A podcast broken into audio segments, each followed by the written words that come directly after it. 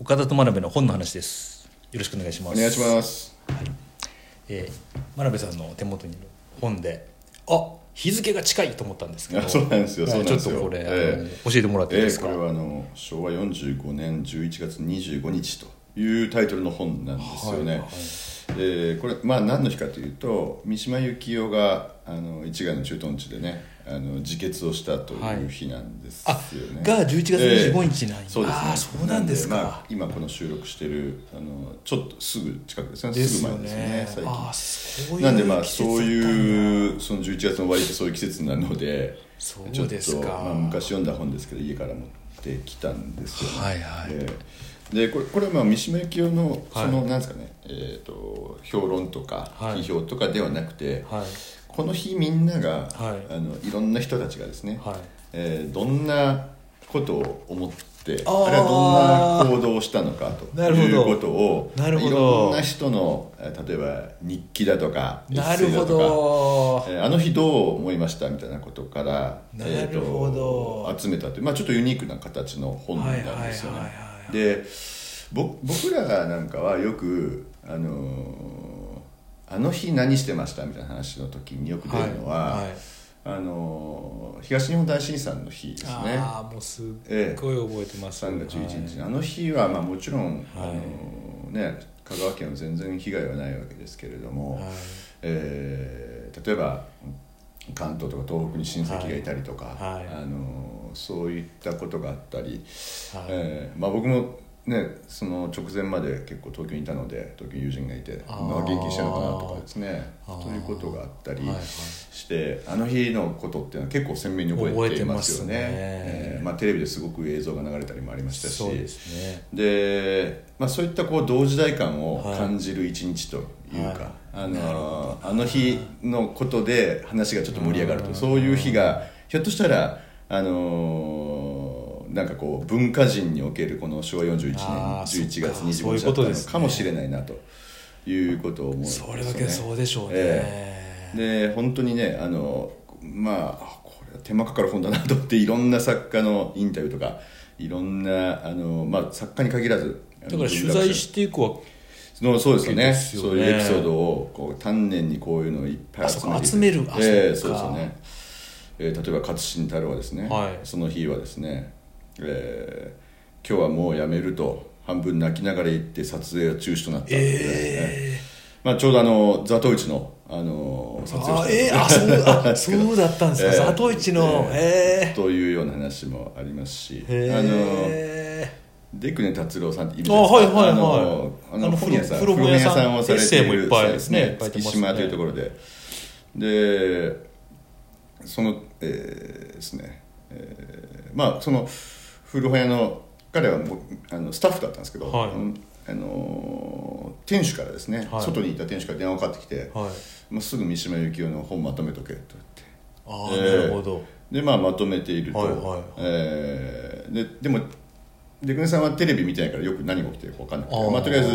まとめてると、はいあの中年の女性がは慌てて店に来て、はいあの三島さんの本みんなちょうだいとあーもう言って買っていったと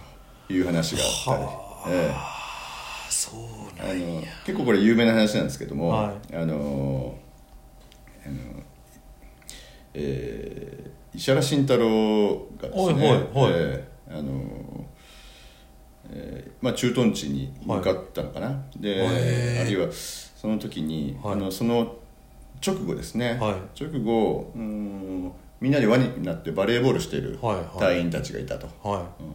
そのことに、はいまあ三島由紀夫は憤慨しているわけですね。いええそうなんです か、つまりまああれだけけのことが起きて、まあ、彼三島はいはいが命を懸けてはいはい何かこう自衛隊に向けてはい訴えたわけですよね、はいはいそうですねあのこのまま決起せよとはい訴えたんですけども、まあ、それをあのその後も、まあ、和やかにバレーボールしてると、まあはい要するに、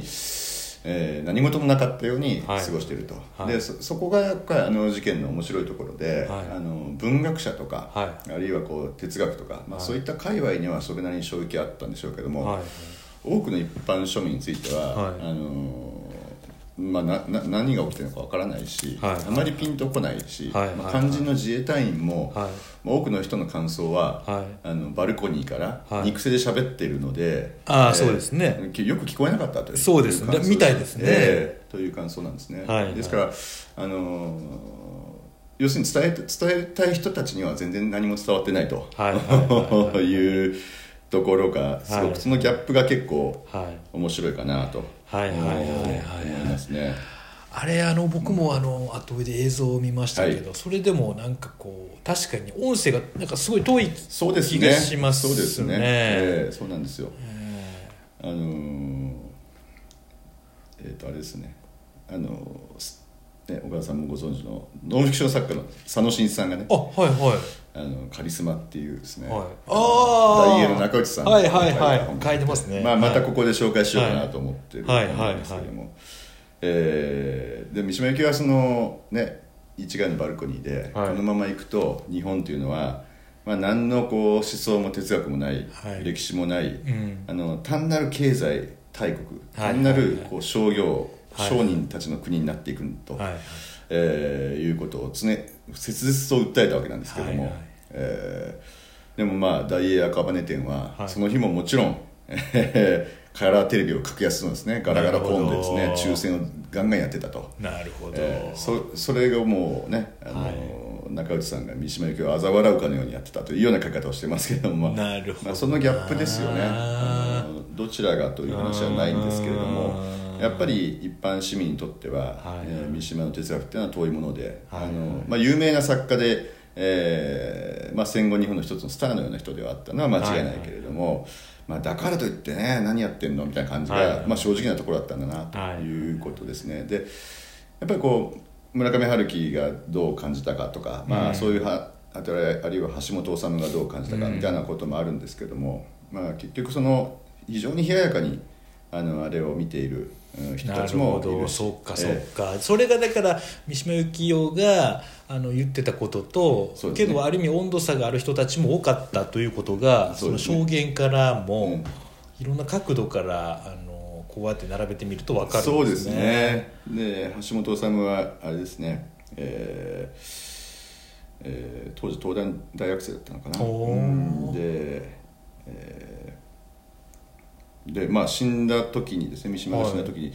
これで三島由紀夫の作品が安心して読めるなと思ったおえまあ、とにかくあの、まあ、橋本さんは三島由紀夫の本も書いてるような人なので、はいはいはいしっかりとこう読んでる人なんですけどーも、はいはい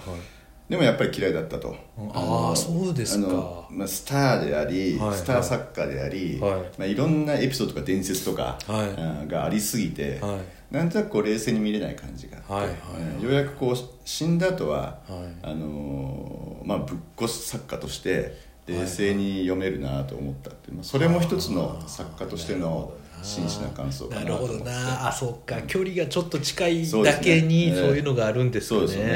ええーー面白いな、ね、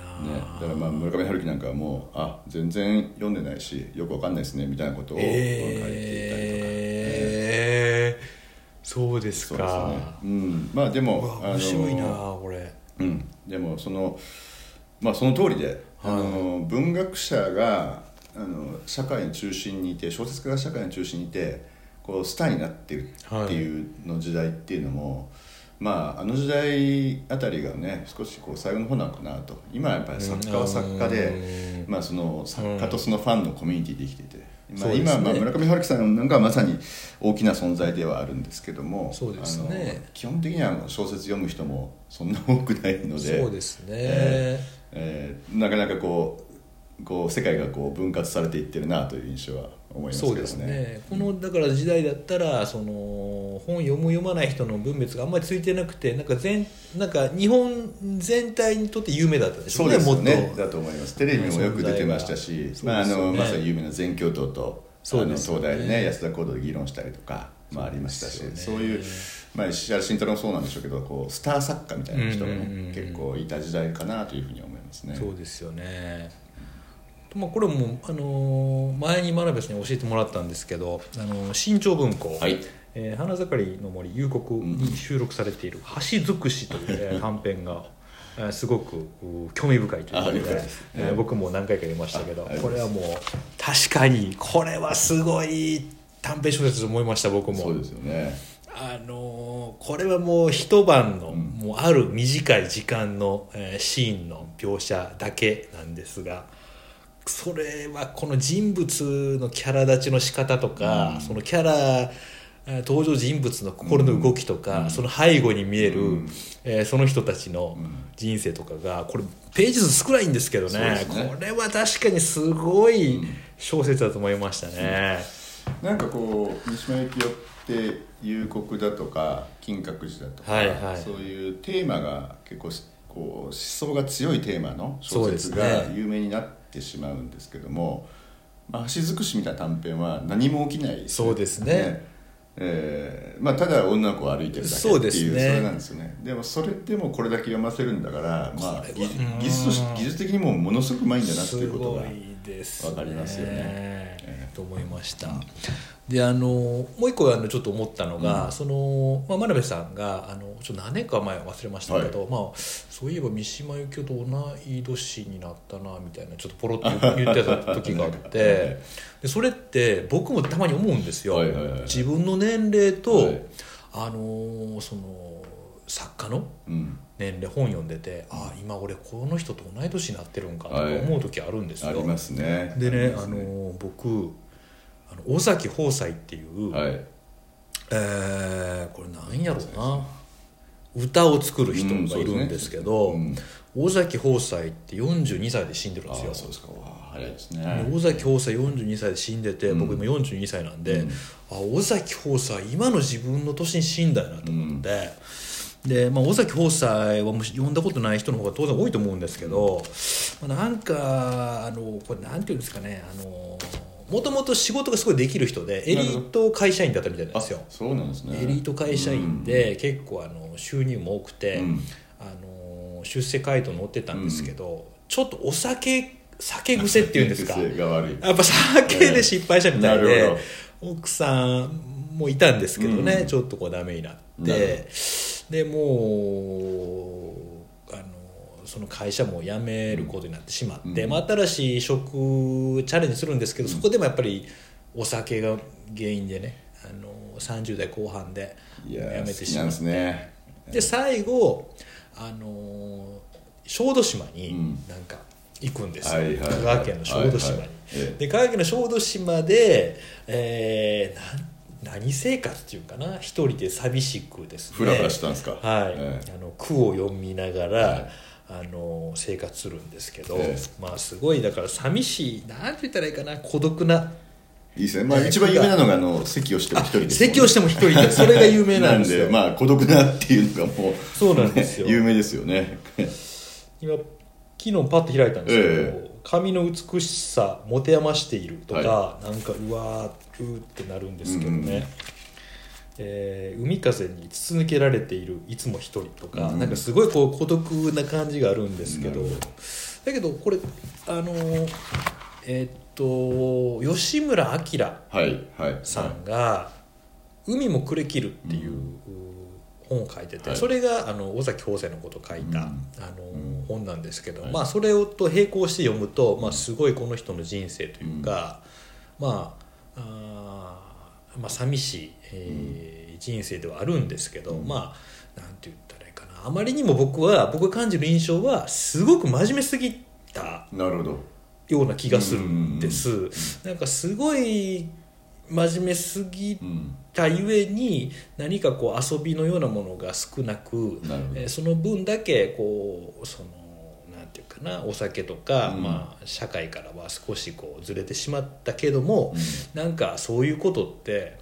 なんかやっぱ自分の今現在生きてる時にも感じることありますし、うんまあそうですよねなんつうかこう自分のあのまさに遊びの部分というかゆとりの部分というか、はいはいそういったものがなかなか、あの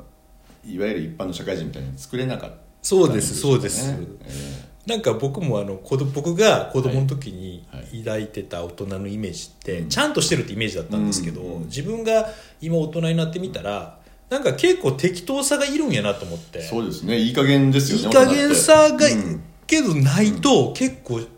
なんかこうしんどくなったりすること多いんやなと思ってね,、うんだと思いまなんかああそういうことも考えて、えー尾崎豊斎の句を読みながら42歳をちょっとかみしめあて40代で死んだ2人とですそうなねんで三す島由紀夫とそうなんですよえーどちらもなんか余裕はない感じしますよねそうです ね余裕ないですねまあ本当に真面目で優秀でそうですねあので突き詰めて考えてそうですそうですそういうことですよなねんかあ本当ですねなんかちょっとそこも ちょっとちょっとなんか似てるとか、ええアニメっていうところでは、うん野崎小豆島を舞台にした、いこう俳句もいろいろあ作ってるそうですそうです、うんはい小豆島で作った句も、えーこの本には、えー載ってますね、えー尾崎豊斎句集というのを今僕は読んでるんですけど、まあ、最後あの体調が悪くなったけど、もう助けんといてくれみたいな、もう医者もいらんみたいな言ってて、うん最後死んでいったんですけどね、まあ、ちょっと考えることが多いほ本とんど一人でいるのだったらなかなかあのテレビドラマとかにしづらいですよね登場人そう物ですね少なすぎてそう ですね本当ですね 本当ですなねかなかないですけど、えーでも香川つながりで、そうですねすごくこう読んでみたいと思いますはい、じゃあ今日はこの辺この辺りでありがとうございます。ありがとうございました